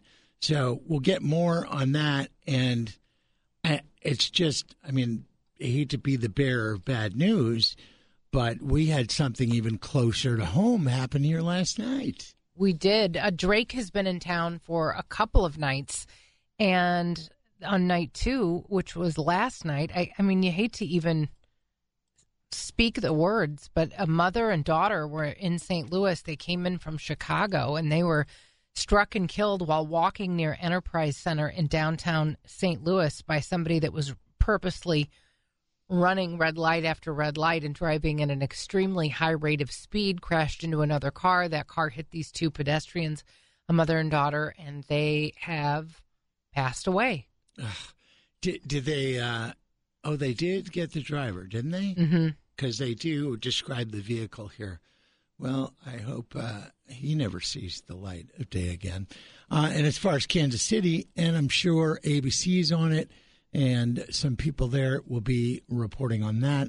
And Julie's reached out to uh, who did you reach out A, to? a What was guy from name? the NFL Network. Uh, I've reached out to him, and I'm, now Fox News is reporting that the shooting happened near the parade route. So, you know, the details are kind of just coming in. Other sources are saying on the parade route, and this particular guy that was quoted that is there covering it said that they were told to get underneath the stage while emceeing it. Do you see anything that says uh, the perp's been subdued and there's no longer a threat? Because this may still be something in progress. Uh, is- shooting erupts at Kansas City Chiefs Super Bowl parade. That's as of three minutes ago. All right. Um, but And- we're, we're going to stay with it. Yeah, it's, well, it's breaking news right now. We are going Right. to stay on top of it. It's a fluid situation, as Martin Kilcoyne hates to say. It is uh, two twenty-six, and uh, Mike Dobuski will be along in a while. And this was a pretty good story for Valentine's Day about all these dating apps because more and more people now find love in just that way. But not only are more and more people doing it, a lot more money money. I said money, is being spent doing it. And I mean lots more money. And globally, not just the U.S., too. We'll uh, get that from Mike. And again, the latest from Kansas City, too. All right, let's go to the KTRS Traffic Center now and have a look. How do the roads look, Captain Paul? Julia, look at the roadways shows no accidents right now. There is road work on southbound 141 at 70, blocking the left lane. There are stalled cars on the shoulder on 64 West at Ballas and on 270 North at Olive and at Page. And there's road work on the westbound 70 exit to Natural Bridge. From the KTRS Traffic Center, I'm Captain Paul Kopsky on the Big 550 KTRS. Getting some reports, too, on the Michael's Best text line. And again, it's only there, I don't know. Uh, someone saying that their two daughters who live in Kansas City, but not at the parade, say that four people have already been taken into custody. And another one says two people have been taken into custody. And that's what happens in a fluid situation where you don't really know until the smoke clears. So And it's just 30 minutes, less than 30 minutes ago that shots were fired and the police were urging people to, quote, leave the area. And that in and of itself becomes a safety issue because there's probably 200,000 people in that one half square mile. Um, you can see now they're showing some stuff on television, big police uh, presence and pointing at things. So it sounds like they may Two armed people not have into found custody. Police in Kansas City asking anyone who was nearby to leave the area as quickly and safely as possible. These live pictures show that crime tape is up and there is a very large police presence in and around downtown Kansas City near Union Station. Of course, hundreds of thousands of people descending upon downtown Kansas City today to celebrate the Chiefs' Super Bowl win. These live pictures now showing what was a very crowded scene has quickly become a very empty scene as people have been released from that area. We understand that there was a large group of people who were inside Union Station at one point in Kansas City. We are told from Kansas City police that those people have now been released. I was watching some live coverage just prior to this report, and the reporter that I was listening to had said that Kansas City Chiefs players and their families were inside Union Station and being held there. They were being now released. Pink balloon, work of art. Al Capone and Bugs Moran. Valentine's Day. Bootleg gin and a pork pie hat. Do drop in dirty rap. We shared the breaking news with you out of Kansas City that at the conclusion of the celebration of the Chiefs' win, a confirmed shooting, and again, they are still uh, casing the scene and, and getting the details together, what happened, who did it. There are two people currently in custody. They have injuries at 12. Um, it happened towards the end of the parade, and a friend of mine in Kansas City, who I am communicating with right now, said he had heard just moments ago on the police scanner there was one fatality. So, again, we don't have the details, which is probably why we should just continue with our regular scheduled program. And at the top of the hour, they'll give us the latest from ABC, or if anything changes, we will let you know. And it's Valentine's Day. That kind of dampers the Hmm. the day a little bit. Uh, but we'll talk about uh, Valentine's Day with Mike Dobuski. Uh, that will be interesting. That will be fun, I think. I want to congratulate Jayson Tatum, the St. Louisan, the Chaminade boy who set the NBA on fire with the Boston Celtics. He announced in an interview that he wants to help other people in his hometown, St. Louis, to get the feeling of buying their own home. And he's got a million dollar donation to a foundation that is earmarked for that very thing to help people buy their first house. So if you go to the Jayson Tatum Foundation, you can find out more about it. And also, we are going to reach out to them to see if we can't get them on and maybe get you all together and you too can own a home. Remember buying your first one? I do. The Yeah. most stressful thing I've ever done. Scary. It's terrifying. When they sit down and show you how many payments and how much with the interest Oh, never look at that. all added up, how much it would be. Yeah, I never ever look at that when you, when you make the mortgage payment and they break it down. Here's how much you're paying in premium. Uh, I'm, here's how much you're paying in interest. I don't look. You don't look. Oh no, it's frustrating. It's it's. I bet you look at tax time when you can deduct your interest. Yeah, but still, it's More it's like- tax tip, tax tips from me. Like, wait, I've lived here six years. The only thing I've paid for is the mailbox at this Ah. point? No.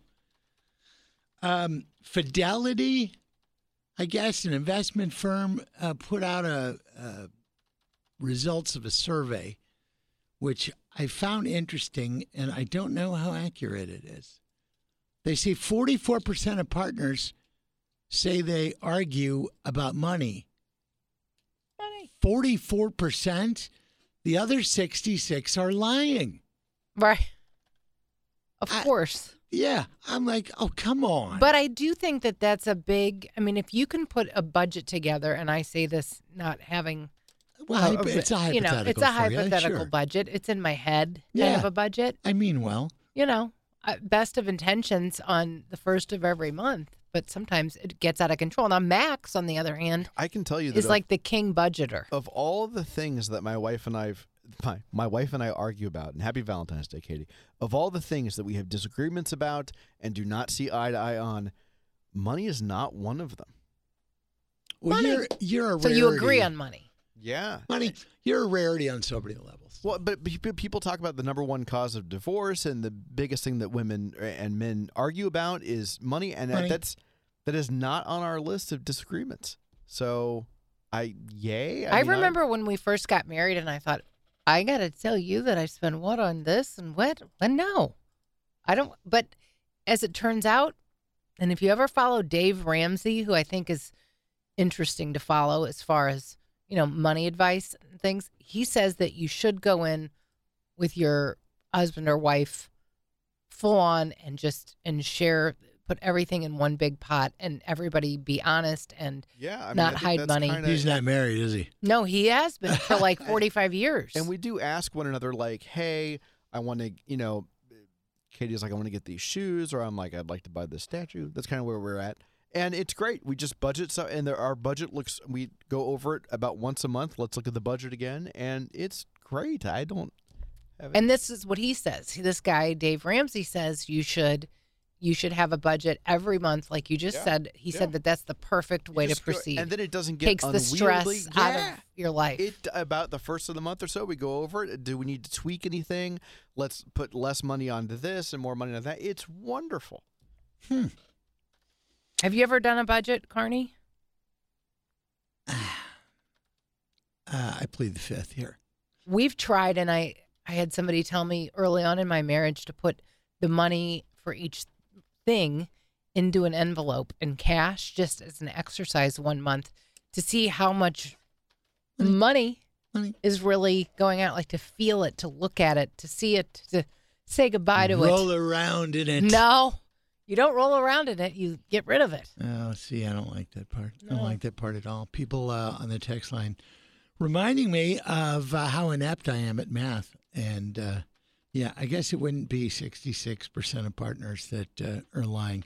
It would have been 56. So my mistake. So 44% say they argue about money with their partner. And I say, hooey. I think they all do, except for Max. Max, the only one. Well, we argue about plenty of things. We have disagreements about plenty of things. It's just the budget is something a routine we got into Right. in the last couple of years. Really, it was COVID. We sat down and said, "Let's figure things out," and it's been wonderful. And it's it's erased a lot of those arguments or the sneakiness. And it's, I I recommend it. Just like uh, Julie was saying, that monthly budget, huh?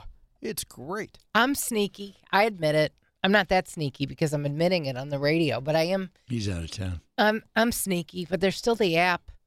I I can be sneaky sometimes with my money. I might want to sneak into Genovese and say, "Hey Nicole, you know that eternity band in Might the case? want to sneak into a Genovese? I would mean when? love to When? put that in Lay's away. Yeah, I mean When? when. I one, do. One more thought on the money thing Money. before we get into jewelry big time. Uh, that 56% who don't argue about money with their partner, if they're not lying, I'll throw another one in here. They've got a stash. Of cash. Whether it's in another account or some money tucked away somewhere that the other one doesn't know about it, you can count on it. And maybe you want to dip into that and buy yourself a nice ring and treat yourself to something. Now, where would I go? Well, and I would love to hear more about Genovese, but I also have some breaking news here uh, in a good way on the Carney Show. We were just talking about Jayson Tatum and Jayson Tatum's foundation. Yep. His foundation just gave me a very prompt response, which is wonderful, and they're going to look into po- the possibility of getting Jayson Tatum on our show. Oh, Something that that would be so cool. Julie Buck and I were just telling Carney that's a pipe dream. It's not going to, and they've already said, let's look into it. So tired of being And. I'm I'm so happy for John Carney pushing us like he did because I'd be really happy to have Jayson Tatum on the show. I would too. And we could tell him about Genovese Jewelers. We could, unless he already goes there. I know he's got some friends that shop there. I know he does. I can't tell you how I know that, but I know that. Genovese Jewelers, they've been live and local here in St. Louis for over 40 years. Valentine's Day, what? You didn't order the flowers? You didn't pick up the chocolates? Save the day. Stop by Genovese Jewelers, just west of 270 on Olive. They are ready to go. Heart shaped pendants, diamond earrings. I'm just throwing out some ideas. A pickleball bracelet, a tennis necklace. I mean, you name it, they've got it in stock, ready to go, and they'll even gift wrap it for you, make you look like a Valentine's Day pro. Genovese Jewelers online too at genovesejewelers.com.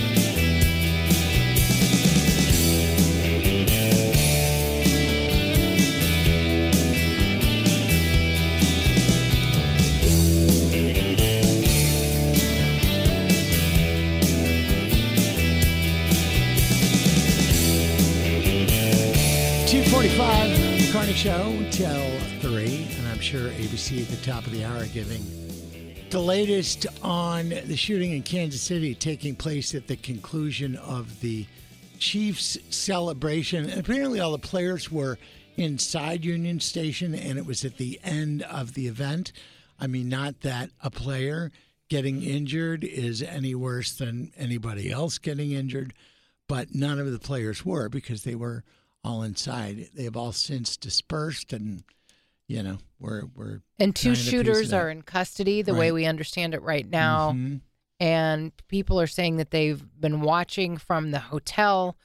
Four people have been carted off. One person is uh, possibly deceased. Uh, we, we can't confirm all of this yet, so we don't want to just throw out speculation and rumors. We want to be completely accurate on this. And as Carney said, ABC will have the latest actual information for you at the top of the hour right here on the Big 550. You know, one thing for sure, though, it certainly uh, uh, mires what should have been a grand celebration in Kansas City.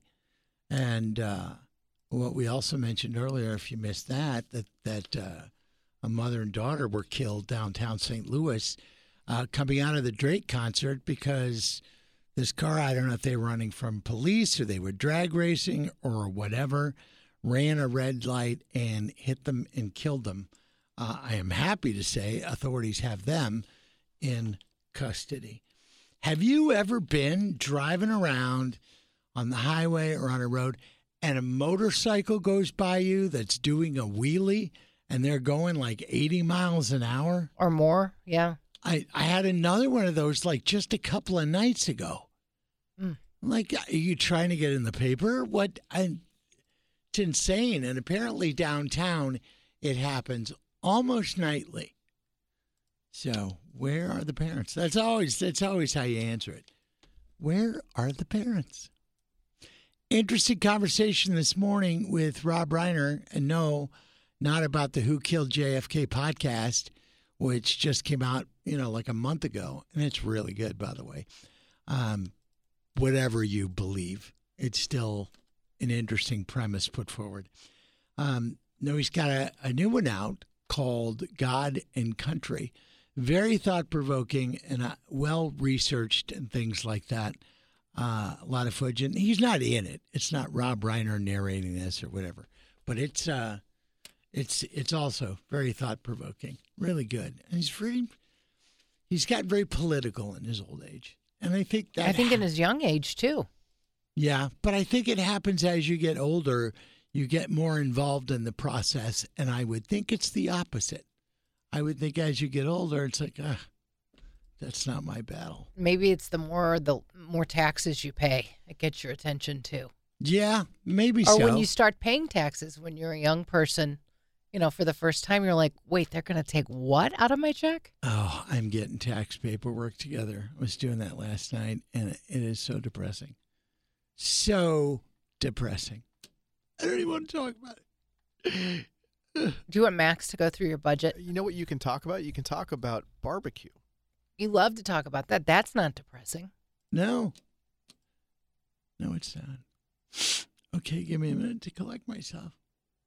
You know what I haven't had since we did the live broadcast at Sugar Fire, the new one in Florissant, is those burn ends. Those were great. Now I'm obsessed again. Not till you brought it up. I've been back to Sugar Fire a couple times, the one closer to my house, and didn't think of them. Now I'm thinking about them. Now I want them, and now I'm wondering if I got time to swoop by Florissant, pick up some burn ends, then go get my son and take him to physical therapy. And probably end up eating those in the car. Not going to lie. Eating barbecue in the car is pretty tough, but if you've had sugar fire, you'd understand why I take the risk. You would too. It is quite simply the best barbecue you'll ever spill on their shirt. And now, the folks that brought that to you, making pizza downtown across from that sugar fire, which is next to the Blues Museum and Hall of Fame, is hot pizza cold beer. And you know what? Went down there and, of course, enjoyed some of that too. So branching out, taking over the food world. Sugar Fire Smokehouse. Um, all right, we mentioned in the beginning, with this being Valentine's Day, we would have various and sundry subjects about it, guests to talk about it, and the technology reporter for ABC, Mike Dobuski. His assignment this time how many people are actually on these dating sites? How much money are they spending? And I'll tell you, I think the results will astound you. Share the news, Michael. Uh, $206 million, uh, I think, is the big number uh, that everybody's talking about in the dating app space today. That's how much money just Americans spent in just January on dating apps. and that uh, Oh, my broke a record. Uh, broke a record set in April of 2020. We can maybe read the tea leaves into why people were feeling a little lonely around that time. But yeah, it's a, a testament to exactly how popular these apps are, specifically the subscription versions of these apps. You know, all of the main ones that you've heard of Tinder, Bumble, Hinge, those are the top three apps that people spend the most money on. In fact, a third of all the spending that happened on American dating apps happened on Tinder alone. So Tinder is sort of in a class of its own here. And it's a trend that we see reflected globally. Uh, almost half a billion dollars were spent last month on dating apps when we look at the global picture. The only category of apps that we spend more money on are streaming apps, things like Netflix and Disney Plus and Hulu. So again, it goes back to exactly how popular these things are and how much, you know, people are invested in them. Because if you're spending, you know, in some cases 15, 20, even 50 bucks a month, chances are you're there and you're pretty serious, right? You're not going to forget about that charge, uh, which, you know, from the app's point of view, they say that that is a means by which to sort of narrow the field and make sure that, you know, you're getting a real person who's committed on these apps. I I didn't know there was a charge uh, Well, to, to get on these apps. There are uh, there are free versions of all of these apps. Of course, they've all started as sort of free services, um, and and you can match with people for free.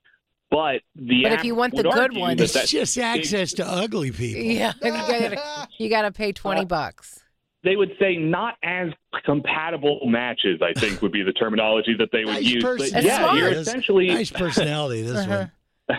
uh, essentially a drop in the ocean uh, is is kind of how people look at that, right? And if you shell out, you know, a monthly fee, well, that boosts your profile into a sort of more exclusive, potentially more compatible group of people. That's not the only way that these apps make their money, however. Uh, there are also a number of apps that played around with like sort of one-off payments where, you know, you can pay like a one-time fee and, you know, match with someone who didn't necessarily match with you, give yourself a second chance. And we've also seen other apps like Bumble expand beyond the romantic world, right? Bumble is now using its algorithm to match people who could potentially be friends or who are looking for friends in their area Yeah, that's or just even business partners. So that's that's another part of this as well. How about roommates? I mean, Uh, that, that's a good question. I mean, look, is a friend a roommate? Uh, is a business partner a roommate? Uh, you know, it could could be any of those, I suppose. But There's uh, that- there's that yeah, I'm sure there are dating. services out there that will match you. with yeah, farmer wants a wife. There's that one. and then there's Farmers some only, of course. Yeah, and then there's another one where people that are like uber wealthy pay tons of money to be on just to meet somebody else that mirrors what they're worth. Uh, That's right. Yeah. So there's this emerging group of sort of ultra exclusive, ultra expensive apps with names like The League and Raya and The Score. That last one, you actually have to have a certain credit score in order to join. Other apps are invite only, meaning that you have Wow. to know someone who's already That's on the FICO. platform in order to get on it. And then you have to pay a monthly fee. And these fees are not just, you know, 50 bucks a month. They're hundreds, if not thousands of dollars a month. So again, they say that these are a, a means by which to make sure that you're getting someone who's serious, right? Who is, you know, a, an athlete or a professional or a titan of industry or something like that. A titan and of who is not, you know, a scam bot. So that's the mm-hmm. idea. So you said this was a, a global uh, investigation or a global poll. How did we fare to other countries? Did they rank them as to who's dropping the most? Uh, well, we don't necessarily have like who's in second place, but if you look at if we almost spent a half a billion dollars globally, and the United States accounts for about 206 million dollars of that, well, that's two fifths. So uh, suffice it to say, we are a big part of the spending uh, on on dating apps world. Um, yeah, and as I said, you know, it's second only to the the streaming world as well. Um, and of course, guys, we got to talk about the the sort of security concerns as well. There's Yeah. a report from NordVPN recently about uh, how much data these apps collect on their users. Every app, when you download it, asks for certain permissions, right? When you download Uber, it needs your GPS location in order to send you a car. Well, uh, dating apps like Tinder and Hinge ask for largely the same thing to match you with people in your area, to have access to your photos. Well, this report found that 25% of those permissions were unnecessary to the function of the app, which Yeah. means that they could potentially be selling that information off to third parties and advertisers, sort of thing. We're kind of used to that anyway. I think there's one out there too, a dating service for network correspondence. Just throwing it out there, Mike. Hey, thanks so much and happy Valentine's Day. You too, guys. Take care. That's Mike Dobuski from ABC News. Uh, and again, breaking during the show, a shooting taking place in Kansas City at the conclusion of the Chiefs parade and rally outside of Union Station. The network will have the latest, and I'm sure Heidi and Josh will be following that story throughout the afternoon. Mm, really sad to hear it. Uh, keep our, our friends down the highway in your thoughts and prayers, and I'm sure you'll hear more about it at the top of the hour here with ABC News on the Big 550. Ton of stuff, including Brendan Weesey popping in tomorrow, and we'll have questions for Marshall Brain as we do.